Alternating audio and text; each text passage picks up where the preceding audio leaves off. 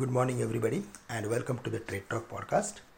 For the second day in a row, the market closed with a loss of 200 points.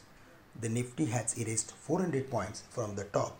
However, stock specific loss is quite severe. Realty, FMCG, auto, pharma, mid cap, and small cap stocks are currently down sharply. However, technology and financial stocks are showing strong resilience. As we discussed in our previous updates, the exhaustion gaps push the market backwards.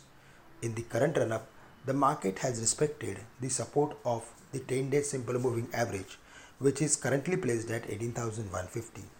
Despite the Nifty being down more than half a percent, the Bank Nifty closed in the positive territory, indicating that the bounce back is due in the near term. On the intraday chart, the market is approaching the oversold level. Dip buyers might come to buy in the market between 18,200 18,150 levels. However, on the day of weekly expiry, traders take the charge of the market and based on their mood, the market swings.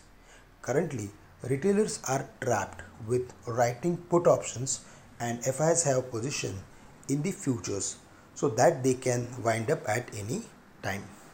Today, we are expecting huge volatility in the market.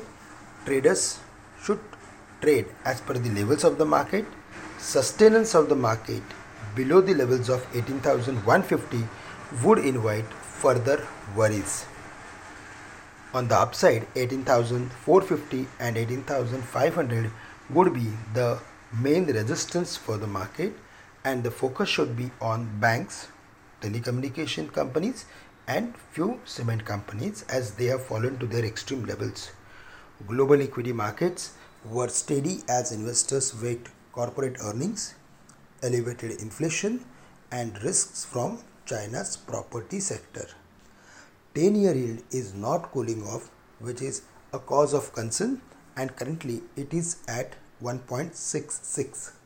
The dollar index is at 93.6, but the crude is above the levels of 86 that will keep the sentiment heavy for Asian markets for emerging markets.